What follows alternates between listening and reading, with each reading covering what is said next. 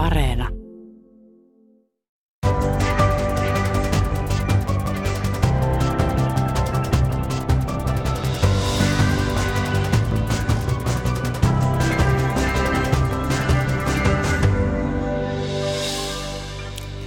Helsinki on symbolien ja arkkitehtonisten yksityiskohtien ja erilaisten pilareiden rikastama kaupunki. Mitä eri taloissa olevien symbolien, kuten pöllön ja joutsenen sanoma on ohikulkijalle?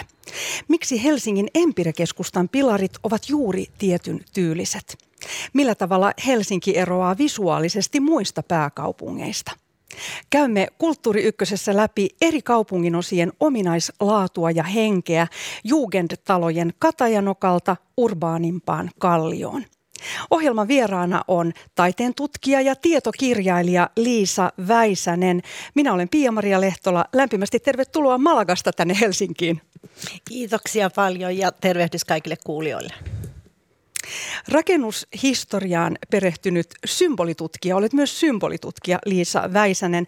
Uudessa kirjassasi Symbolien Helsinki viet lukijan kymmenelle erilaiselle kävelyreitille, joissa tutustumme uudella tavalla Helsingin eri kaupunginosiin. Aloitetaan ihan tästä sanasta symboli. Mikä on symboli? Symboli on tapa viestiä, eli ennen kaikkea se on viestintän keino. Eh, helposti tietysti me voidaan ajatella niin, että meillä on merkki ja silloin merkitys.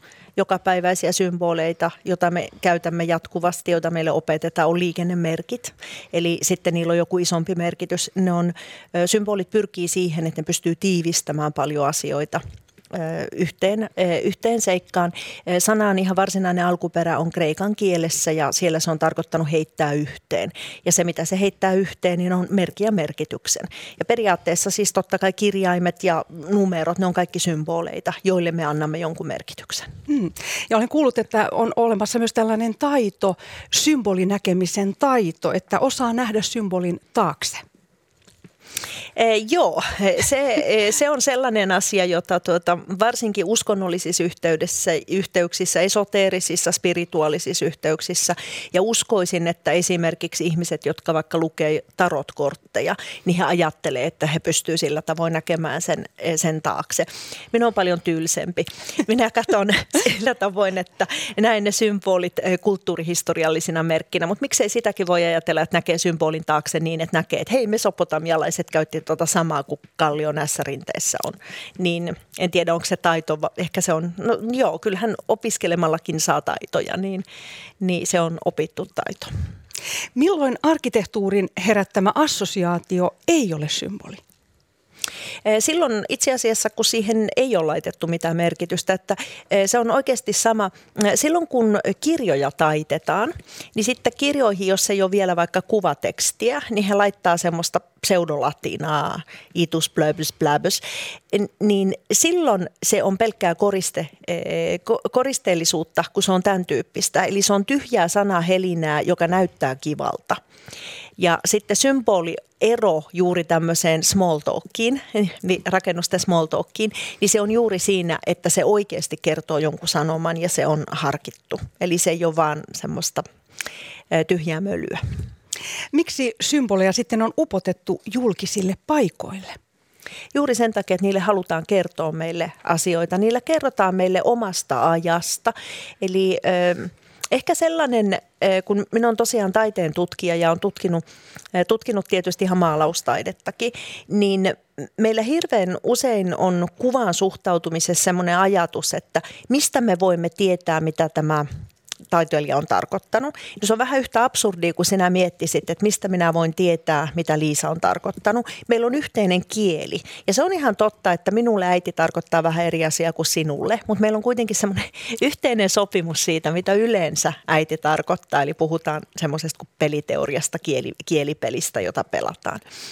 Ja e, sitten e, kun esimerkiksi tulkitaan kuvia, niin sitten hirveän usein minun opiskelijoissakin – niin sitten sanoo, Liisa, että mistä tiedät, jos vaikka on taiteilija, joka on kuollut 1240, että mistä sinä tiedät, että tarkoittiko taiteilija juuri sitä? No A siitä, että meillä on yhteinen kieli, mutta sekään, että se ei ole se oleellinen asia pelkästään, mitä taiteilija haluaa kertoa, koska mehän välitämme viestejä, jotka ei ole edes tietoisia. Me välitämme sellaisia viestejä, jotka liittyy meidän aikaan. Eli taiteilija tai tässä tapauksessa arkkitehti tai patsaantekijä, kun puhutaan rakennusten tai tuommoisen julkisen paikan symboliikasta, niin joo, kyllä hän voi kertoa jotain itsestään. Mutta jos hän kertoisi vain itsestään, niin se ei olisi kauhean mielenkiintoista. Se, että hän kertoo omasta ajastaan, esimerkiksi siitä, kun Helsinki rakennetaan poliittisesti sellaisessa tilanteessa, jossa – pitää koko Suomi rakentaa. Ja itse asiassa kaikkien nationalistisilla valtioilla, jos mietitään, niin taidehan sitä on rakentanut. Eli eihän Italiaa ollut ennen kuin Verdi keksi, että meillä on Italia tai Saksa rakentaa Wagner. Meillä on kuvataiteilijat, karelianismi, mutta nimenomaan arkkitehdit on olleet rakentamassa sitä, kun eihän meillä ollut käsitettä Suomi. Meillä oli vaan se idea, että me ei olla ruotsalaisia eikä meistä tule venäläisiä, että ollaan suomalaisia. Mutta mikä se suomalaisuus on? Ja sitä on rakennettu rakennettu Helsinkiin, sitä on rakennettu julkisille paikoille. Ja silloin ei ole kyse vaan siitä, että mitä juuri arkkitehti Lindgren on sanonut. Siinä on kyse siitä, mitä hän kertoo omasta ajastaan, mitä hän kertoo poliittisesta tilanteesta, mitä hän kertoo suomalaisuuden hakemisesta. Hyvä. Ja näihin kansallisteatterin ja kansallismuseon rakennuksiin palataan myös kohta, mikä liittyy tähän. Kirjassasi on hienoja valokuvia sekä rakennuksista ja niiden yksityiskohdista, sammakoista, joutsenista, lepakoista ja pöllöistä muun muassa. Ja Helsingistä puhutaan usein Jugend kaupunkina, joka on myös tyylisuunta, jota Ranskassa kutsutaan Art Nouveauksi. Ja tälle, tälle tyylisuunnalle on ominaista kiemurtelevat kasviaiheet ja eläimet. Mutta mikä on ominaista Helsingin jugendtyylisille rakennuksille? No eh, Helsingin jugendtyyriset äh, rakennukset, niin sanoisin, että se oma erityispiirre, niin se on oikeastaan kahdesta asiasta lähtöisin. Ja eh, se toinen on siitä suomalaisuuden tavoittelemisesta ja siinä kerrotaan semmoiseen suomalaisuuteen perintyvistä asioista, koska sitähän siinä rakennetaan. Mutta sitten toinen yhtä iso tarve, joka siellä näkyy, on se, että siellä on tarve todistaa sitä, että me kuulumme Länsi-Eurooppaan ja me olemme osa Länsi-Eurooppaa. Ja sen takia meillä on hirveän paljon niitä sellaisia kuvia ja asioita, jotka tulee myös niin vanhemmasta välimereltä saakka sieltä olevasta, sieltä olevasta historiasta. Helsinkiä kutsutaan Itämeren tyttäreksi tai Itämeren helmeksi ja Pohjolan valkeaksi kaupungiksi. Miksi? Eh, no tietysti se, ja sanoisin, että symbolienkin kautta, niin kyllähän se näkyy, varsinkin jossain Katajanokalla, se näkyy tosi voimakkaasti, että tämä on merikaupunki. Eh, meri on se syy, minkä takia Helsinki on juuri tässä. No tietysti joku voisi sanoa, että kyllähän se alun perin oli se Vantaajoki, se on ihan totta. Vesitieton, sanotaanko yleisesti kaikkea sitä, mutta kyllähän se tarve jo silloin Kustaa Vaasan aikana, kun Helsinkiä sitten ensimmäisen kerran tavallaan ennen sitä venäläisaikaa lähdetään rakentamaan, niin kyllähän se idea oli juuri se, että piti saada sana, satama. Sitten meillä on ollut tietysti jo Suomen linnakki, joka on se merkittävä linnoitus, joka on, eli siinä mielessä totta kai Itämeren tytär, tätä kaupunkia ei olisi, jos ei olisi tuota merta, koska se teki tämän asemaltaan sellaiseksi, mikä pitää pitää olla. Ja sitten taas Valkea kaupunki, niin e, siinä on, e, kun merikaupunkia katsotaan mereltä päin, niin tietysti ei niinkään viitata lumeen, vaan kyllähän se suurkirkko sieltä isona aina valkeana erottuu ensimmäisenä. Katsomme vähän myös Tamperetta ja Turkua ja Oulua. Millaisia symbolikaupunkeja kaupunkeja ne ovat? Ne on ihan mainioita symbolikaupunkeja, että e, jos itse saisi valita ihan pelkästään, e, että jos kirjoittaisi seuraavan symbolikirjan, niin sitten se järjestys voisi olla Tampere, Oulu, Turku. Mutta kyllä toi Oulukin, niin se oli minulle hyvin hämmentävä. Minä olen syntynyt ja kasvanut Helsingissä, vaikkakin sitten oikeastaan koko aikuisisän ikäni on asunut muualla. Mutta se Oulu oli sitten helsinkiläisenä nuorena jäänyt tuntemattomaksi ja kun ei ole kauhean montaa vuotta, uskaltaisinko sanoa kymmenen, menin ensimmäistä kertaa elämässäni käymään Oulussa joka sitten tuntui, että helsinkiläisenä silloin nuorena, että se on kauhean kaukana. Minä olin hyvin hämmästynyt sen monimentaalisesta keskustasta ja, ja e, siellä on juuri sitä siellä näkyy hirveän vahvana oikeastaan se välimerellisyys. Ja, ja se, että Välimeren rakennusten tyyliä on tuotu sinne ja näin ja siinä mielessä se eurooppalaisuus ja jossain mielessä sitten monumentaalinen kansainvälisyyskin. Ja e, Tampere on mielenkiintoinen sillä tavoin, että Tampereessa on niin monta vaihetta. Tampereessa on jugendia, mutta sitten siellä on myös tosi paljon sitä tavallaan teollistumiseen liittyvää ja teollistumisen kasvun tuomaa ö, symboliikkaa, että se on mielenkiintoinen. Ja nyt tällä hetkellä Tampere on niin valtava elävä ja rakennetaan paljon uutta ja kaupungin kuuluukin rakentaa uutta, kaupungin pitää elää. Sitten Turkukin, totta kai.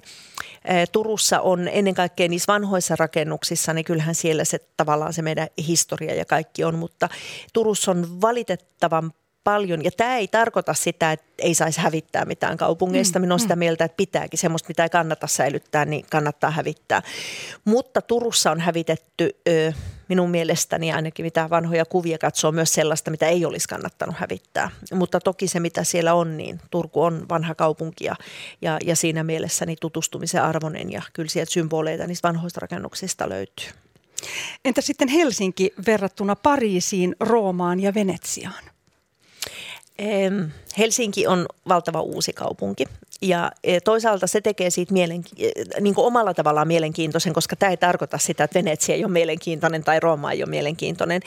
Että ne on kaikki siinä mielessä erilaisia, että e, Roomassa totta kai niin valtavan vahvat kaiut sieltä antiikista ja se on kuitenkin antiikin Rooma, niin se näkyy kaikessa rakentamisessa, mitä on tehty vaikka sitten Mussolinin aikanakin, niin siellä palataan siihen, mitä antiikin aikana tehtiin. Venetsiassa näkyy tosi voimakkaasti kansainvälisyys myös heidän symboliikassaan, koska se on ollut meritasavallan pääkaupunki ja siellä on vaikutteita tosi paljon esimerkiksi Konstanti, vanhasta Konstantinopolista. E, Pariisi on se on jännä kanssa, että Pariisissahan on tosi paljon hävitetty keskiaikaista ei toki kaikkea, mutta siellä on paljon keskiaikaista hävitetty, koska siellä tehtiin tosi iso kaupunkiuudistus. Ja siinä mielessä se on mielenkiintoinen, koska sitten se tavallaan Napoleon kolmannen ajan Pariisi, niin siellä näytettiin, mikä on uusi kaupunkirakentaminen ja se antoi mallin niin monelle muulle kaupungille. Ja Helsingin erikoislaatuisuus, niin se on taas juuri siinä, että se on satuttu tiettynä poliittisena aikana tosi pitkälle rakentamaan. Ja silloin ö, Helsingin mielenkiinto ja symboliikan mielenkiinto tulee juuri siitä, että millä tavoin ilmennettiin sitä poliittista tilannetta, jossa etsitään itsenäisyyttä ja rakennetaan Suomea ja suomalaisuutta. Mennään takaisin Helsinkiin. Millaisesta Helsingistä 1600-luvulla piirretty kaupungin vaakuna kertoo? Se kertoo siitä, että tämä on kansainvälinen siirtolaisten rakentama kaupunki. Tännehän tosiaan pakko asutettiin ruotsalaisia. He ei olisi välttämättä kaikki ihan mielellään tänne tulleet, mutta tämähän piti pakko asuttaa. Sitä on tehty aina. Antiikin roomalaisetkin teki sitä, että veteraanit asumaan sinne, mitkä ei enää pysty sotimaan ja missä pitää tavallaan olla. Että sehän on tapa tapa tavallaan ottaa osaksi omaa valtakuntaa. Ja Helsingin vaakunassa se vene, mikä siinä kuvataan, niin se on niiden ruotsalaisten siirtolaisten eh, tavallaan symboli siitä, että he veden kautta tänne tulivat, kun tätä asutettiin. Entistä hiljaisempi paraatikatu, Aleksanterin katu, on ollut paljon esillä mediassa viime aikoina.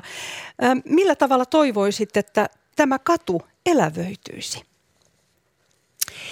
Se pitäisi elävöityä sillä tavoin, että siellä on ehkä enemmän, kun mietin, että mikä on ainut keino ehkä elävöittää, niin se on herättää mielenkiintoa.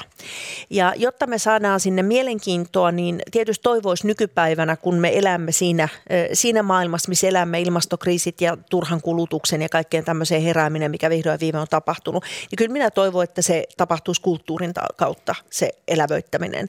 Et e, ehkä olisi voinut ajatella, että vaikka jotain valoshouta tai muuta, mutta tämmöisessä energiakriisissä niitä ei uskalla toivoa, niin terve menoa Aleksanterin kadulle kaikki esiintyvät taiteilijat, muusikot, performanssiesittäjät ja kaikki muut, koska sitten se herää, herättää sitä mielenkiintoa. Ja tietysti sekin, että nyt kun meidän tavallaan uudessa kaupunkisuunnittelussa – etsitään uudenlaisia linjoja ja nykyaika ei tarvitse enää semmoista määrää liiketiloja, mitä on tarvittu ennen, niin silloin soisi, että sinne muuttaa ihmisiä asumaankin, että asuin taloiksi niitä tiloja, joita ennen on käytetty liiketiloina. Kirjassasi nostat esille monta Aleksanterin kadun arkkitehtonista helmeä, eli se on oikein mielenkiintoinen kaupunki, kaupunkikatu. Siellä kannattaa katsoa ylöspäin taloihin. Aloitetaan Aleksanterin katu 46 sijaitsevasta kauppakujasta, jonka moni tuntee mummotunnelina. Heti tämän kujan alussa on merkittävä kattomaalaus, jossa on renesanssityylille ominaisia siroja koristeita ja keskiössä on jumalattarelta näyttävä hahmo. Mikä tämän teoksen syntytarina on? E, se on, syntytarina liittyy juuri siihen, että Helsinkiä rakennettiin kerrannaistyylien aikaa ennen kuin tultiin sitten Jugendiin. Että ne on tietysti, että ne on arkkitehtuuri eri vaiheita, jotka on. Ja siinä kerrannaistyylien ajassa, niin siinä haettiin aina malleja siitä, mitä on ennen tehty. Ja e, silloin kun se syntyi, niin se ihailu oli kaikkein suurimmillaan juuri, e, juuri antiikkiin ja haettiin välimerellisiä sävyjä. Ja tietysti siinä on se sama, mistä tuossa aikaisemmin oli jo puhetta, että Helsingissäkin haluttiin kertoa siitä, että vaikka me olemme suomalaisia, me olemme erityismaalaisia, niin me kuulumme Eurooppaan. Ja silloin haettiin välimerekulttuurista niitä. Ja, e, ja sitten kaiken kaikkiaan koko tavallaan semmoisen renesanssin ja uusrenesanssin tosi vahva pohja, niin se on ajan kiertokulku ja, ja sen pohtiminen. Se on suurimpia mysteerejä, että me synnymme ja elämme ja sitten me kuolemme. Ja tämä kaikki on kerrottu siinä. Mutta se liittyy aikaan sillä tavoin, että tällöin otettiin malleja sieltä renesanssista – ja sitten se liittyy tavallaan syntytarina, jos ajattelee, kun siinä on kuun jumalatar ja, ja sitten puhutaan juuri siitä, että miten meitä on tavallaan yön asukkaita ja päivän asukkaita, niin sitten se liittyy ihan yleiseen inhimillisyyteen antiikin mytologian kautta. Samalla kadulla numerossa 44 sijaitsee monien turistien ihailema Pohjolan talo, joiden kuvanveistäjä Hilda Flodinin veistämät irvistävät hahmot Kullervo ja Pohjola kertovat ihan omaa tarinaansa. Miksi ne koristavat tätä vakuutusyhtiölle rakennettua taloa? No siinä on, kun mietitään just sitä karelianismin aikaa ja millä meitä rakennettiin suomalaisiksi, eli tosi vahvasti, niin ö, otettiin meidän ö, Kalevalasta niitä aiheita. Ja se, mitä siinä itse asiassa meidän vakuutusyhtiöt hyvin perinteiset vakuutusyhtiöt Tapiola, Sampo ja Pohjola, ne on kaikki, kaikki juuri Kalevalaa viittaavia. Ja tässä on ollut se ihan sama, että siinähän on kyse, vaikka nimi ei ole Sampo, mutta siinä on periaatteessa sama, eli siinä on, siinä on Pohjola ja sitten tämä Kalevalan kansa, jotka ovat vastakkain ja, ja kiistellään esimerkiksi siitä, siinähän kävi huonosti siinä tarussa, kun sitten Sampo tipahti, tipahti merenpohjaan, tai kävi miten huonosti kävi, koska sitten ajatellaan, että sillä tavoin merestä tuli suolainen, kun se aina vaan tekee suolaa se Sampo siellä jossain merenpohjassa ja tuo tietysti vaurautta kadulle. Mutta siihen minusta tosi hienosti liittyy tavallaan siihen, siihen Pohjolan tarinaan se, että vahinkoja voi tapahtua ja sitten me korvaamme ne. Eli kyllähän siinä tavallaan kerrotaan siitä, että voi olla joku, miten se mieltääkin sen huoneen tuuri joku Pohjola hirvittäväksi akaksi, niin on Kalevalassa. Mutta sitten kun se vahinko tapahtuu, niin sitten Pohjola auttaa. Sitten siirrymme taas Mannerheimin tielle kohta siellä on vastassa kaksi aivan eri tyylisuunnan edustamaa ylioppilastaloa. Tämä oli mielestäni hyvin kiinnostavaa. Nämä kuvaa hyvin paljon, kuinka aika muuttui muutamassa kymmenessä vuodessa.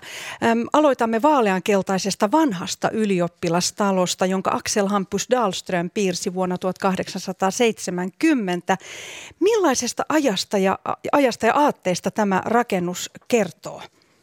No siellä onkin, että Suomen kansa lahjoittaa toivoilleen, eli eh, se oli hirveän toiveikasta aikaa. Samalla mm, tavallaan kun mm, siinä on Kalevalan hahmot tietysti sitä koristamassa ja sitten toisaalta se on hyvin eurooppalainen arkkitehtuuriltaan. Eli siinä on juuri todistettu sitä, että me liitymme Eurooppaan ja me olemme Eurooppaa ja sitten toisaalta meillä on se oma, oma kulttuuri. Ja sitten siinä on hyvin vahvana, kun siinä on tämä Seppä eh, Ilmarinen ja, ja sitten siinä on Väinämöinen, niin siinä on juuri se, että mitä se tavallaan se Suomen rakentaminen tarkoittaa. Se tarkoittaa sitä, että me tiedämme ja osaamme, se on se Tiete ja Väinämöinen, mutta sitten se Ilmarinen on se, että me toimimme, me lähdemme nyt rakentamaan sitä.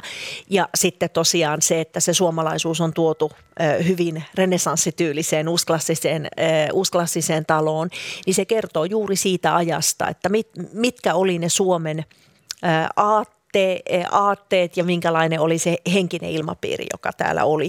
Ja sitten vielä, että kun se on ylioppilastalona, niin sehän kertoo, että tavallaan tämä annetaan nyt teille tehtäväksi, te olette Suomen tulevaisuus. Ja sitten tosiaan Mannerheimin tie viidessä, siellä sijaitsee sitten uusi ylioppilastalo, joka on Armas Lindgrenin ja Viivi Lönnin käsialaa. Ja tämä talo valmistui vuonna 1910 ja siellä on mielenkiintoisia nämä julkisivun neljä ihmishahmoa. Ne ovat patsaita, hyvin vaikuttava ja vakavoittava tämä tunnelma siellä, kun katselee tätä julkisivua. Ketkä nämä hahmot ovat? No humoraaliopin opin mukaisesti sinne laitettu hahmoina, eli siellä on esitetty vuoden ajat, mutta sitten kun esitetään vuoden ajat, niin siihen humoraalioppiin kuuluu myös, että ajateltiin ihmisen luonnetyyppejä, että flegmaattisuus on talvia, melankolia on syksyjä ja näin. Eli siellä on esitetty, ei sinänsä ne on ihmisen hahmoisia, mutta ne on allegorisia hahmoja, jotka itse asiassa niin esittää paitsi sitä tavallaan maailmankaikkeutta ja ajan kiertokulkua ja ihmisen tyyliä, niin se minkä takia ne on just tämmöisessä ylioppilastalossa, niin ne kertoo siitä, että e, yliopisto, niin kuin nimikin muilla kielillä, niin sehän on universitaas, eli yliopiston tutkimukselle mikään ei ole vierasta. Tutkittiinpa sääilmiöitä tai tutkittiinpa psykologisia ilmiöitä, niin ne kaikki kuuluu meille. Eli se on tavallaan näiden allegorista hahmojen kautta, niin meillä on maailmankaikkeus, johon se yliopisto ja sen toiminta liittyy. Siirrymme vielä lähistölle olevaan ä, rautatieasemaan. Asemarakennus on Eliel Saarisen suunnittelema ja se valmistui vuonna 1918 ja hän nimesi tämän rakennuksen näin maapallolla seisova siipipyörä. Mistä hän sai inspiraationsa tähän rakennukseen ja, ja, ja, ja tämä nimi? E, joo, se ensimmäinen oli oikeasti maapallolla seisova siipipyörä enemmän muodoltaan, mutta sitten hän itsekin ymmärsi, että se oli vähän vanhanaikainen ja hän tähän ihan siis pilkattiin kuulemma julkisestikin ja sitten hän teki jotain vähän toisenlaista.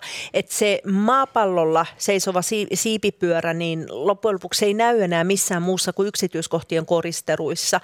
Eli siellä on hahmoja, jotka pitää semmoisia käsissä ja sitten siinä kellotornissa, niin siellä se on esillä. Mutta voisiko sanoa, että siitä isommasta muodosta sitä vähän kärsi, karsittiin pois. Mutta sinänsä ideana se on ihan loistava, koska junan tehtävä on yhdistää – ja silloin kun juna yhdistää, niin siinä on juuri, ja sitten ne siivet viittaa ikään kuin vauhtiin.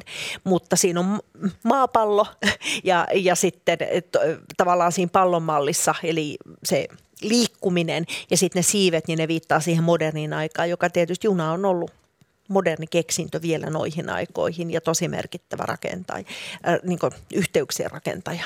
Millaisia muita yllättäviä symboleita meille monille hyvin tutusta asemarakennuksesta löytyy? No ehkä yllättävämpi kuin se, että tietysti meillä on kaikille tutut nämä, nämä tota, torpparista eh, saavut, saatut palloa pitelevät valomiehet, jotka siinä on ja niistä on tullut varsinainen Helsingin symboli. Mutta se, mikä minusta on just siinä tavallaan yhdistämisessä on hienoa, että siellä on vähän samantyyppisiä ihmishahmoja – niin on esimerkiksi Rautatien torin puolella, kun menee sisään, mutta ne on vähän syrjemmässä ja sen takia niihin ei kiinnitä niin voimakkaasti huomiota kuin näihin lyhtymiehiin, valomiehiin, millä nimellä heitä haluaa kutsua. Niin ne on taas ihmisen hahmo, jotka ovat e, egyptiläiseen tapaan saanut vaikutteita. Eli minun kiehtoo se, että siellä on tosi voimakkaasti myös kansainvälisyys esillä.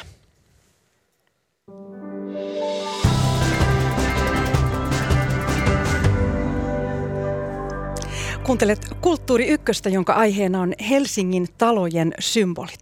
Ohjelman vieraana on tietokirjailija Liisa Väisänen, joka on tutkinut aihetta uudessa kirjassaan. Minä olen Pia-Maria Lehtola. Nyt siirrytään kadun toiselle puolelle. Siellä komeilee monien suomalaisten rakastama Ateneumin talo. Miksi tätä miljoona palatsiksi kutsutun talon rakentamista kritisoitiin aluksi?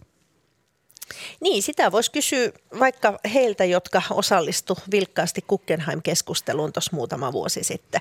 Aina kun rakennetaan kulttuurille jotain, tässä on ehkä semmoinen kyllästynyt taiteen tutkija, joka, joka tähän vastaa, niin sitä kritisoidaan. Et kyllä niin kuin edelleenkin, minullahan ei tietysti ole sanavaltaa eikä kantaa, koska en asu Suomessa en ole moneen kymmenen vuoteen, mutta sivusta seurasin sieltä kauempaa sitä keskustelua. Ja, ja tavallaan se, että kulttuurin kanssa, se on Ateneumissa ollut ihan sama, niin siinä aina aletaan puhua rahasta. Ja esimerkiksi kun mietin vaikka sitä, tämä nykyesimerkki Kukkenheimin kohdalla, ei kukaan kyseenalaistanut sitä, että Herttoniemen liikenneympyrä maksoi täsmälleen saman verran kuin se Kukkenheimin museo olisi maksanut. Mutta missään ei ollut puhetta siitä, että paljon se Herttoniemen ympyrä maksaa ja onko se nyt tarpeellinen. Siis tämä ei ole kritiikki sitä kohtaa, minä kannatan kaikkia liikenneympyröitä. Mutta tavallaan se, että se keskustelu rahasta nousee tasan täsmälleen silloin, kun tehdään kulttuuriin liittyvää rakennusta. Ja sitten tuossa Ateneumin kohdalla, niin siinä oli vielä toinen, toinen tekijä. Ja se oli se, että suomalaisilla oli ihan hirveä alemuuskompleksi. Et meillähän oikeasti käytiin sellaisia keskusteluja, että onko Kalevala kuvaamisen arvoinen, että voiko Kalevala olla yhtä arvokas kuin antiikin mytologiat onneksi noi kermaani, kermaaniheimot tuossa alapuolella eh, tuota, meren toisella puolella niin huomasi sen ja, ja samaten Ruotsissa niin hekin alkoi nostaa omaa mytologiansa, niin sitten mietittiin, että, että se ei olekaan välimeren, välimeren mytologia ainoastaan. Mutta sitten ihan tosissaan niin käytiin semmoisia keskusteluja lehdistössä, että onko suomalaisista taiteilijoiksi – Onko suomalaiset ihmiset riittävän kauniita, jotta heitä voi kuvata, vaan pitäisikö se vaan jättää, jättää sitten ihan niille kauniimmille ja fiksummille ja, ja osaaville välimeren ihmisille. Eli tavallaan niin siinä oli kyllä sitä alemmuuskompleksiakin, että annetaan se taiteen tehdä niille, jotka sitä osaa, että ei me kuitenkaan osata ja pieleen se kuitenkin menee. Ja siinä on tietysti sitä tavallaan eh, semmoisen juuri konttaamaan opettelevan kulttuurikansan eh, alemmuuskompleksia, että opitaankohan ja, ja semmoinen, että opitaankohan me ikinä millään tavoin kävelemäänkään, että kannattaako tätä tehdä lainkaan.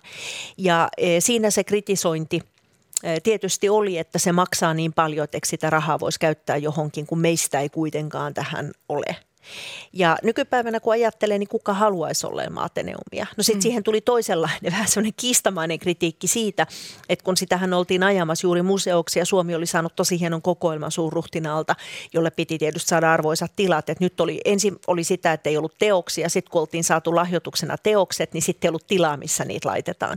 Ja sillä perusteltiin tavallaan, että me on pakko saada museo. No sitten taiteilijat heräsivät ja taiteilijat sanoivat, että niin, niin, mutta kun meillä ei ole edes akatemiaa, että jos me haluamme opiskella jostain, niin meidän pitää mennä Pietariin tai sitten Tukholmaan opiskelemaan.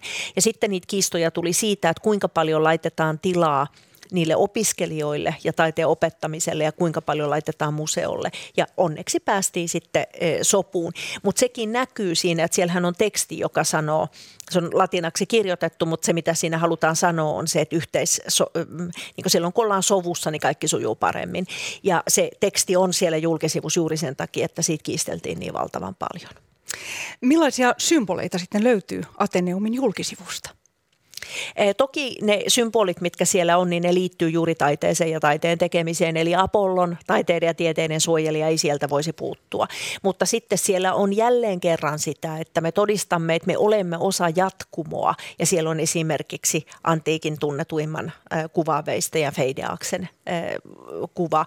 Ja sitten siellä on nämä allegoriset naisenhahmot, jotka sitten kuvaavat eri taiteen lajeja, niin kuin kuvaveistoa ja maalausta ja arkkitehtuuria. Sitten meillä on kansallisteatteri, siellä melkein vasta päätä, harmaata kivilinnaa muistuttava rakennus. Paikalla on monille varmasti tuntematon historia. Kerrot siitä kirjassasi. Ei, joo, siis äh, se paikan historia sinänsä, no se näkyy esimerkiksi siinä, että siinä on Villen sauna, jonka nimi on, eli siinä on sitä suomalaisuutta ollut, siellä on ihan oikeasti ollut Villen sauna. Mutta sitten taas kulttuurin kannalta, jos ajatellaan sitä, sitä historiaa yleisemmin, niin kyllähän tavallaan eh, teatteriperinne on Suomessa ollut esimerkiksi työväenliikkeen nostamana valtava voimakas. Ja sitten ymmärrettiin sekin, ihan sama kuin tuon taiteen kannalta, niin ymmärrettiin se, että jos puhutaan suomalaisesta kulttuurista, niin sillä pitää olla oma teatteri. Se toimi aikaisemmin muualla ja sitten haluttiin, eh, haluttiin tuota, rakentaa sille eh, uusi ja, ja semmoinen arvoisansa rakennus. Ja siellä näkyy kanssa tosi voimakkaasti se, että siellä on Apollonin lyyrat, jotka kertoo siitä kansainvälisyydestä, mutta siellä on myös kannel. Eli se on hyvin voimakkaasti suomalaisuudesta puhuva rakennus symboliikaltaan. Ja siellä on myös pöllöjä, joutsenia, näitä tosiaan Helsingin aika suosittuja symboleita. On. Ja se on mielenkiintoinen kanssa, että kun pöllö ja joutsen laitetaan samaan rakennukseen, niin siinä kerrotaan myös siitä, että Suomi on idän ja lännen välissä.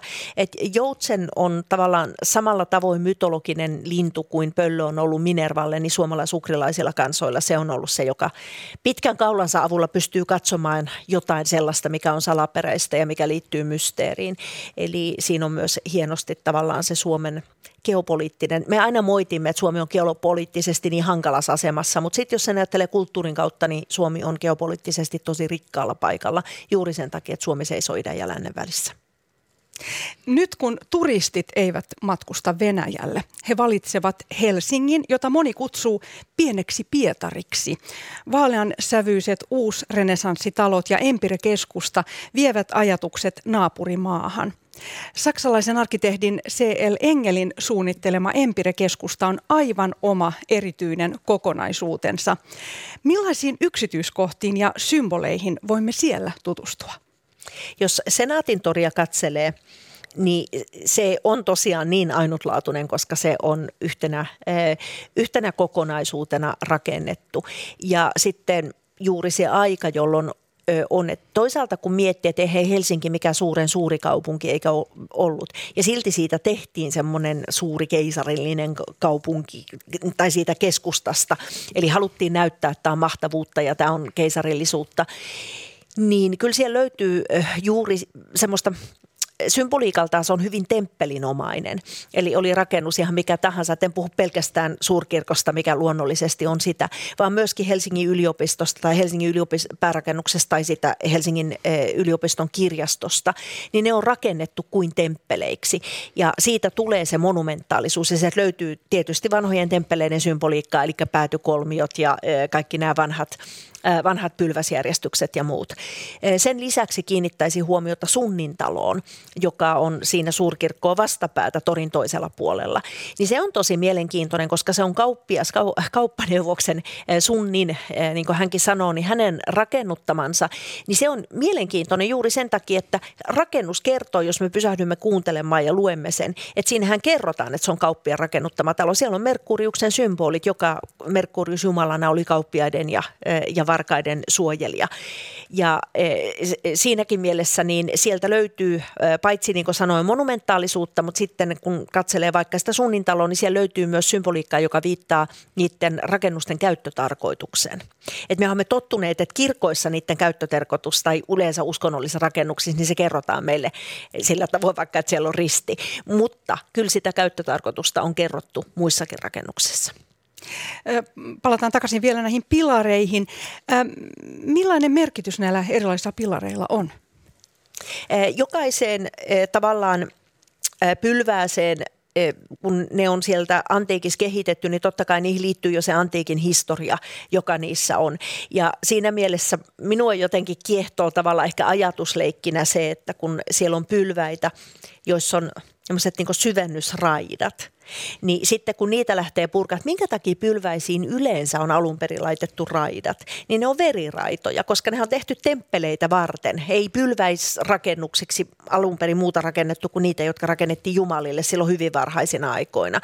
Ja e, se on mielenkiintoista ajatella sitten tavallaan ehkä semmoista symbolitutkija outoa huumoria, kun näkee Helsingin Senaatin torilla niin rakennuksia, joissa on raidotettu pylväät ja sitten miettii, että ne viittaa siihen uhrieläimen raitaan joka, joka siellä on valutettu. Eli ne veriraidat siis tarkoittaa sitä, että siellä on ollut, kun uhripöydällä on uhrattu eläimiä, niin siellä on semmoiset syvennykset, että se veri pääsee valumaan pois sieltä. Ja kyllähän siitä saisi itse asiassa ihan, ihan hauskoja sketsejäkin, jos haluaisi vaikka semmoista nykyaikaisen äh, semmoisen äh, kaupan ja riiston tai pankkirakennuksen kautta, että kenen, kenen veri sinne on uhrattu, että tämä on rakennut. Kyllä sinne itse asiassa äh, siitä saisi yhtymiä hyvin nykyaikaankin, jos haluaisi, jopa poliittisia. Mikä on erilaisten koristeiden, kuten palmettien ja akantuslehtien merkitys? Niitäkin löytyy Helsingistä. Eh, joo, ne on myöskin tota, palmetit ja akantuksen lehdet, joka akantuksen lehtiä, niin niitä on on korintilaisissa pylväissä ennen kaikkea. Ja siinä on taas kanssa antiikin mytologinen tarina, joka kertoo siitä, että hautausmaalla ollessaan niin olisi sitten arkkitehti, joka olisi sitten akantukset ensimmäisenä tehnyt, niin hän olisi nähnyt, että semmoisen tytön haudalla, jonne oli laitettu laatikko, niin sinne oli sitten luonto alkanut kasvamaan päälle, eli akantuksen kasveja oli alkanut siitä laatikoita. Se oli yleinen tapa ennen, että haudalle saatettiin esimerkiksi, jos oli nuori tyttö, niin oli leikkikaluja tai muita, joita oli saatettu koota sinne, ne oli lähtenyt kasvamaan. Ja e, siinä mielessä, kun ajattelen, niin akantus on toisaalta myös, niin se on semmoisen uuden elämän symboli. Ja se sopii tosi hyvin oikeastaan Helsinkiinkin, kun ajattelee, että se on kuitenkin kaupunki ja, ja tavallaan se on ikään kuin synnytetty semmoisille alueille, joka on ollut vähän joutomaata esimerkiksi Senaatin tori, jostain Katajanokasta tietysti puhumattakaan. Ja palmetit on kanssa semmoisia, jotka vie meidät antiikin Kreikan temppelimaailmaan, että palmetteja on, on käytetty.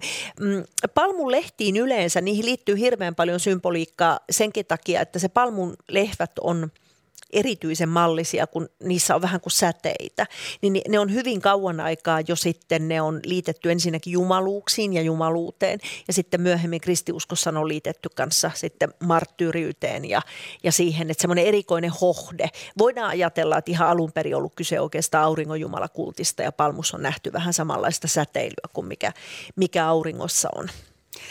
No niin, nyt siirrymme taas eri, eri kaupungin osiin. Moni meidän tänään käyttämä kaupungin osan nimi ei ole alkuperäinen. Se on mielenkiintoista. Katajanokka ja Punavuori esimerkiksi saivat nimensä vasta 1950-luvun lopussa. Ja Katajanokka on Jugendtalojen sekä Engelin piirtämän Merikasarmin kaupungin osa. Millaisiin symboleihin olet siellä tutustunut ja miksi Katajanokka nimi? Eh, joo, se on käännösvirhe tavallaan, eli Skatnees se on viitannut enemmänkin siihen niemen kärkeen ja sitten sieltä on taivutettu se Katajanokka. Mutta se on ihan mielenkiintoista. Katajanokka on yksi niitä aika tavallaan voisiko sanoa historiallisen keskustan niin nuorimpia alueita, joita otettiin. Että se oli ihan täyttä joutomaata, itse asiassa aika paha maineenenkin silloin, kun sitä lähdettiin rakentamaan. Ja siinä mielessä on ihan jännä, että siitä ruotsinkielisestä väännöksestä sitten Katajaan, niin siellä on pari taloakin, jotka on nimetty, kun aiko, aikoinaan nimettiin taloja juhlallisesti, niin sitten siellä on tämmöisiä kataistoja ja Kataja-nimistä taloa, jotka siellä on. Ja se Katajanokka on tosi kiehtova, koska silloin tavallaan se semmoinen luova vapaus symbolien käytöstä, käytössä, niin se vanhimmat talot sielläkin on puhtaammin ehkä semmoista niin linnamaista kansallisromantiikkaa, mutta sitten siihen tulee enemmän vapautta, että siitä tavallaan ei olla niin sidoksissa enää vaan siihen todistamiseen, että me olemme suomalaisia ja muita. Ja siellä aivan ihanasti niin siellä yhdistetään. Siellä on yksi talo, jossa esimerkiksi niin kerrotaan, että me osaamme ja me tiedämme ja se kerrotaan niin monin symbolein. Siellä on lootusta, joka on egyptiläisten tiedon symboli. Siellä on joutsenta, joka on suomalaisten tiedon symboli. Siellä on pöllöä, joka on välimerellinen eh, tietämisen symboli. Eli siellä on tavallaan jo semmoinen täysvapaus, mutta myöskin leikillisyys niiden, niiden kuvioiden yhdistämisessä ja käyttämisessä. Sitten siirrymme kruunun hakaan. 1800-luvun lopun viimeiset vuosikymmenet ja 1900-luvun alkua aikaa ennen ensimmäistä maailmansotaa kutsutaan fin de siècleksi, belle pokiksi ja suomeksi kultakaudeksi. Ja tosiaan kun kävelen säätytalon ohi, jossa on kultaa, koristeltuja pilareita ja mustia pariisilaistyylisiä lyhtyjä, unohdan aina, että olen Helsingissä. Miten kuvailisit juuri tätä rakennusta? Tämä on yksi kauneimmista mielestäni Helsingissä. Joo, ja etenkin jos Pariisista pitää, niin sittenhän se vie heti Kyllä. sinne. Niin. Se on se on juuri sitä silloin, kun Pariisissa tehtiin tämä Boulevardien uudistus ja, ja tuota, haettiin. Ja se on jännä just, kun sanoit näitä monia nimiä, niin sehän oli, kun Garnieriltakin sitten kysyttiin, että no, miksi kutsuisit tätä tyylisuuntaa ja hän oli vähän hämillä, että onko tässä tultu luotua jotain uudenlaista ja sitten no Napoleon kolmannen tyyli. Ja eihän meillä ole, mutta se, se on kaunis ja se on kiehtova ja se on hirveän vaarallinen, että siinä pitää olla hyvä arkkitehti, jotta se onnistuu. Eli tavallaan tämä Belle Epoque, kauniin ajan arkkitehtuuri, niin e, kun se on oikeastaan ensimmäinen ne jugend, niin sitten jugend vielä jatkaa sitä. Mutta juuri sitä ennen meillä on kerrannaistyylit, missä oli se, että katsotaan mallia, että aha, antiikissa rakennettiin noin, barokkiaikaan rakennettiin näin, rokokossa rakennettiin näin. Ja sitten se tavallaan tehdään uudelleen niiden samojen kaavion mukaan. Ja kaikki näitä kerrannaistyylejä, uusi kotiikasta, uusi rokoko, niitäkin löytyy Helsingissä. että Suomessa, tai Helsingissä on tosi paljon kerrannaistyylisiä taloja. Mutta sitten tämän Pelepokin aikaa ja suuri nimi juuri Garnier, niin hän alkoi miettimään, mutta herran tähden, että jos parokissa on jotain tosi hienoa ja kivaa ja rokokoossa on jotain vielä kivampaa, miksi minä voi kaikkia niitä laittaa samaan rakennukseen? Että miksi pitäisi aina toistaa sitä kaavaa, joka on tehty? Ja Pelepokin erinomaisuus tulee juuri siitä, että se ottaa sieltä ja täältä ja sitten se laittaa ne kaikki kaikki tavallaan yhteen. Ja ehkä siihen liittyy se, kun mainitsit on fin du siècle, eli eh, tavallaan se vuosisadan vaihde, niin sehän tekee aina niitä. Niinhän oli 2000-luvullakin, niin jotkut päätyivät itsemurhaan ja jotkut päätyivät taas juhlimaan, kun he ajattelivat, että nyt on suunnilleen maailmanloppu tulossa, että niihin liittyy aina sitä. Ja ehkä sekin, että sitten ajateltiin, että no kootaan kaikki, mitä on tässä tehty vuosisatojen aikana ja laitetaan ne yhteen. Ja silloin kun se onnistuu, niin se on hienon näköinen niin kuin säätytalossa. Silloin kun se ei onnistu, niin sit se on ehkä joku kermakakku, semmoinen niin lyttymenen kermakakun näköinen. Mutta säätytalo on tosiaan, se on onnistunut siinä. Ja kyllähän totta kai, kun se on säätytalo, niin sit siellä on niitä poliittisia symboleita paljon, että siellä kerrotaan, miten mainio ja hieno se suurruhtinas Aleksanteri on, mutta, mutta toisaalta siellä kerrotaan myös sitten Suomen maakunnista ja elinkeinoista ja Kohta Kruununhakaan nousee myös uusi hotelli Mariankatu 23 osoitteeseen ja Lagerspetsin suunnittelema uusklassinen talo on myös täynnä symboleita ja merkityksiä, jotka liittyy upseerien arvoihin. Mitä tästä talosta voi lukea? sen käyttötarkoituksen, jos ihan lyhyesti. Harvoin olen lyhytsanainen, nyt olen. Se on tehty upseerien taloksi. Eli siinäkin juuri se sama kuin sanoin Sunnin talossa, niin taloista voi lukea sen, että mihin, mitä varten ne on tehty, käyttötarkoituksen. Itseäni yllätti, kun luin kirjaasi, että Kaisaniemi syntyi tällaisen Kaisa Vaalundin, tai se oli hänen ne- lempinimensä tämä Kaisa, hänen mukaansa. Millä tavalla? Mikä merkitys tällä Katariina Kaisa Vaalundilla oli? No e, hän oli se, jolle niin kuin sanotaan, hänellä on paljon oikeastaan, voisiko sanoa niitä mitä meillä Helsingissä on. Hänen tähtensä on Säästöpankin rannankin nimi, Säästöpankin ranta, vaikka siellä ei ole Säästöpankki koskaan ollut. Hän oli loistava ravintoloitsija, joihin kaikki opiskelijat vei kaikki rahansa. Sen takia Säästöpankin rantaakin kutsuttiin sillä nimellä. Eli kaikki rahat päätyi kuitenkin opiskelijoille sinne Kaisan baariin tai Kaisan ravintolaan. Eli hän on ollut ihan loistava tietysti yrittäjänä ja ravintoloitsijana, mutta sen takia hän on, hän on varmaan ollut myös semmoinen vähän niin kuin äitihahmo näille opiskelijoille. Ja, ja tosiaan Kaisaniemen ravintola, joka nyt toivottavasti saa taas uuden elämän, niin se on ollut tosi merkittävä oikeastaan suomalaisenkin kulttuurin nousemisen kannalta ja, ja sinne olivat kaikki tervetulleita.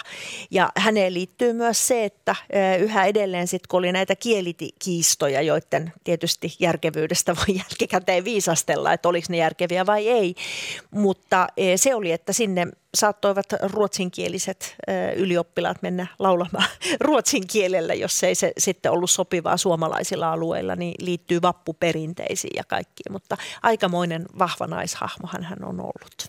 Sitten siirrytään Kallion. Nykyisen Kallion alue oli pitkään maaseutua ja sen kehittyminen kaupungin osaksi alkoi teollistumisen myötä. Ja Kallion maamerkki Lars Sonkin piirtämä Kallion kirkko tuo monille mieleen New Yorkin. Kirjoitat myös, että Kallion kirkon rakennus on itsessään kuin symbolinen kertomus temppelirakennusten historiasta. Miten se ilmenee? E, joo, siinä on, koska se on juuri näitä sitä tyylikautta jo, jossa voidaan yhdistää, niin siellä kyllä eh, pyloonit eh, noista eh, antiikin Egyptin temppeleistä yhdistyy hienosti sitten Välimeren klassiseen kreikkalaiseen roomalaiseen rakentamiseen.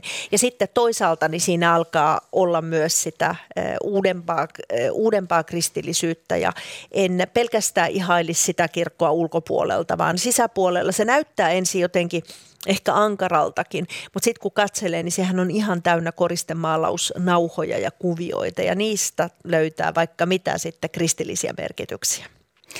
Kirjoitat myös Ihantolan vaalean roosan värisestä kivitalosta mustine koristeluineen. Siellä on maailmankaikkeuden puita. Tämä on mielenkiintoista, koska talon hieno ulkonäkö saattaa hämätä. Miksi? Joo, se oli työläisten talo ja se oli kaikkea muuta kuin hieno. Eli siellä asuttiin ahtaissa aika pimeissäkin asunnoissa ja tietysti tuota, esimerkiksi tiloja ei ollut läheskään kaikille, mutta ulospäin. Ja nimihän on hieno, Ihantola. En tiedä sitten, miten ihanaa se elämä oli. Mutta toisaalta eihän noihin aikoihin ihmiset niihin kaikkiin hienouksiin ole tottuneet, mihin me nyt olemme. Että olen miettinyt ihan, äh, ihan tavallaan omassakin elämässä, kun itse on sitä luokkaa, joka on käynyt vielä kansakoulun, niin on miettinyt sitä, että se on justiinsa niitä aikoja, kun vaikka pesukoneet tulee koteihin. Että esimerkiksi kyllähän niissä meidän kansakouluissa, kun ollaan tullut villakangastakit päällä eh, sinne ja villapaidat päällä kouluun, niin se hajumaailma on ollut semmoinen, että sitä ei kukaan kestäisi enää nykypäivänä. Niin kyllä me silloin pärjättiin, niin miksei siellä ihan tuolla rakennuksissakin ole pärjätty. Totta. Siirrytään Töölööseen. Töölö oli 1800-luvulla huvila-aluetta suurine puutarhoineen. Hyvin mielenkiintoista kirjoitat muun muassa Hesperian kadusta, Minervan kadusta, Apollon kadusta. Nämä ovat antiikista inspiroituja kadun nimiä. Esimerkiksi Hesperian katu ja Hesperian puisto. Miksi tällainen nimi? Joo, se on se herranjumalattaren, herranjumalattaren Hesperiidit ja, ja hänen puutarhansa, joka on ollut ihanteellinen. Tietysti se, että kun se viittaa siihen ihanne puutarhaan, antiikin ajan paratiisiin verrattavissa oleva puutarha tavallaan, niin e, kyllähän se tietysti juuri kertoo, että kun siellä on ollut niitä huviloita, niin ne puutarhat on ollut aika hienoja. Ja sitten samalla tietysti taas sitä kansainvälistä sävyä, joka on haluttu tuoda, että kyllä me kuulumme siihen samaan eurooppalaisten kaupunkien kaupunkiperinteeseen perinteeseen myöskin Helsingissä, niin sitten niitä antiikin nimiä mahdollisimman paljon. Millä tavalla keskiluokalle rakennettu töölö, millä, millä tavalla se näkyy talojen symboleissa?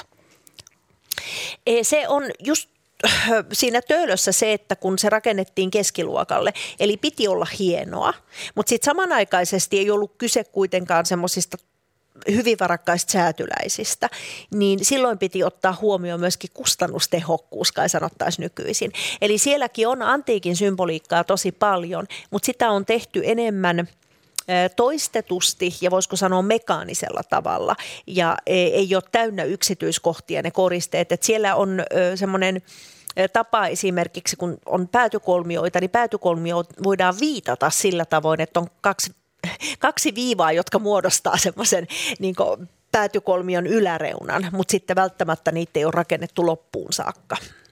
Eli siellä on, on pelkistetympää tämä, tämä koristelu. E, kyllä, joo. Sitten meillä on Töölössä myös Sireenin suunnittelema ja 1931 valmistunut eduskuntatalo kiehtova rakennus. Aina pohdin sitä, sitä tunnetta, sitä tiettyä vakavuutta ja, ja jylhää tunnelma. Millä tavalla siinä näkyy esimerkiksi tämän arkkitehdin Rooman matkat ja miten se politiikka ja arkkitehtuuri kohtaa? Joo, siinä näkyy, se, mikä, siinä näkyy tosi voimakkaana se, minkälainen on Mussolinin rakennuttama Eurin alue Roomassa. Eli se on tapa jälleen kerran palata klassiseen aikaan, mutta mutta sitten se nähdään semmoisena, että se 230-luku kaiken kaikkiaan, niin silloinhan uskottiin johonkin semmoiseen uuteen uljaaseen ihmiseen. Ja, ja se uusi uljas ihminen tuo loistavan tulevaisuuden, missä kukaan ei ole kipeä, sairas eikä köyhä. Ja sehän näkyy, ton tyyppinen monumentaali rakentaminen, niin sehän ei näy pelkästään Mussolinin ja, ja tuota, sitten – tavallaan Saksan tai Frankon ajan yhteiskunnissa, vaan oikeasti ihan samaa tyylikieltä sitten käytetään myöskin Neuvostoliitossa. Eli ne on, ja se on taiteessa ihmiskuvakin on tosiaan semmoinen urheilullinen ja, ja arvo oli hyvin pitkälle ihmisilläkin sitä, että miltä he näyttää ulospäin. Mutta se näkyy molemmissa. Että voisiko sanoa, että molemmat poliittiset äärilaidat arkkitehtuurissaan, niin he tuo tämmöistä jylhää, mutta ankaraa monumentaalisuutta. Sitten siirrytään vielä Korkeavuoren kadulle, eli sinne Eiran Ullanlinnan suuntaan. Korkkaria kutsutaan Helsingin parisilaisimmaksi kaduksi ja siellä sijaitsee myös seudun vanhin kivitalo Axel Högbergin 1888 valmistunut vaaleanpunainen talo, jota koristavat Robert Stigellin veistämät neljä hermihahmoa, eli neljä hyvin harteikasta miestä. Nämä ovat harvinaisia ja kertovat talon erityislaadusta. Mitä nämä hermihahmot ovat? Niitä ei ole paljon Helsingissä. Ei ole, joo. Että, e, siinä ja sitten tuossa e, erottajalla, niin siellä näkyy. E, Hermihahmot on tosiaan jälleen kerran antiikkiin viittaavia ja ne on oikeastaan semmoinen, voisiko sanoa koristeellisempi muoto pylväistä, jotka on tehty. Ne toki voisi olla myöskin naisten hahmoina eli karjatiideinä, jolloin niillä on eri nimi, mutta ne, e, ne koristeellisuudessaan ja juuri siinä, kun ne on ihmisen mallisia, ne vaatii vielä paljon enemmän töitä kuin, e, kuin mitä noi noi pylväät vaativat, niin niitä on sen takia käytetty, voisiko sanoa vain jossain hyvin erityisissä rakennuksissa, joihin haluttiin, haluttiin tuoda semmoinen arvokkuuden tunnelma. Mutta tuossa niistä puhuttaessa ja, ja siitä tavalla, että ne voi korvata pylväitä, eli pylväät on voitu tehdä tosiaan tällaiseksi, jotka sitten kannattelee asioita päänsä päällä, niin tämä on ehkä se semmoinen sopiva hetki muistuttaa siitä, että aina kun keskustelee uuden rakennuksen kanssa, pysähtyy sen eteen ja lähtee miettimään, että milloin se on rakennettu ja miten ei, niin semmoinen vinkki kaikille, että rakennuksissa on kolmenlaisia elementtejä. Siellä on rakenteelliset elementit, siellä on funktionaaliset elementit – ja sitten siellä on ö, esteettiset elementit. Niin kannattaa aina kysyä niiden elementtien kohdalle, mikä tämä on. Rakenteellinen elementti on tietysti se, joka pitää sen talon pystyssä. Esimerkiksi holvi on semmoinen, että sehän romahtaisi, jos ei siellä olisi holvia. Ja kovin usein nuo pylväät on ollut rakenteellisia elementtejä. Ne on siellä sen takia, että se katto tulee alas, jos ei, ö, jos ei sitä siellä ole. Sitten meillä on funktionaaliset elementit. Ne voi viitata siihen, mitä varten se talo on rakennettu, mutta ihan jo vaikka ovi ja ikkunat on funktionaalisia, koska kuka ei pääsisi taloon sisään sisään, jos ei siinä ole ovea ja sinne ei saisi valoa, jos ei siellä olisi ikkunoita. Ja sitten meillä on esteettiset elementit, jotka on puhtaasti niitä, joilla välitetään viestejä tai koristellaan. Ja tuossa esimerkiksi niin tässä tavallaan talossa, kun puhutaan hermeistä, niin ihan alun perin nehän on tehty sen takia, että ne tosiaan korvaa pylvästä. Mutta kun toi on toi on tehty rakennuksena kerrannaistyyliin, niin silloin itse asiassa se talo ei romahtaisi, vaikka ne poistaisi siitä. Eli niistä on tullut esteettisiä elementtejä. Ja oikeastaan koko arkkitehtuurin tyylihistoria, niin se ei ole yhtään mitään muuta kuin sitä, että miten peitetään tai miten jätetään näkyviin esimerkiksi sitä, että tämä on kantava elementti. Se voidaan koristella niin hienosti vaikka ihmisen hahmoksi, että silloinkin kun se kantaa, niin sitä ei ymmärrä, että jos sen poistaa, niin se koko talo romahtaa, vaan se mietitään esteettiseksi. Ja tavallaan, että miten ne suhtautuu. Sitten meillä tulee kerrannaistyylit, jossa käytetään vanhoja rakenteellisien elementtien esteettisiä versioita – vaikka niitä ei tarvitsisi.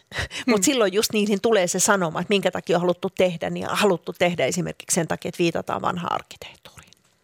Kulttuuri Ykkönen päättyy tähän. Kiitos Liisa Väisänen antoisasta keskustelusta. Tämä lähetys ja muutkin löytyvät Yle Areenasta. Tätä lähetystä kanssani olivat tekemässä äänitarkkailija Mikko Kuokka ja tuottaja Olli Kangassalo. Minä olen Pia-Maria Lehtola. Kaunista tiistaita teille kaikille.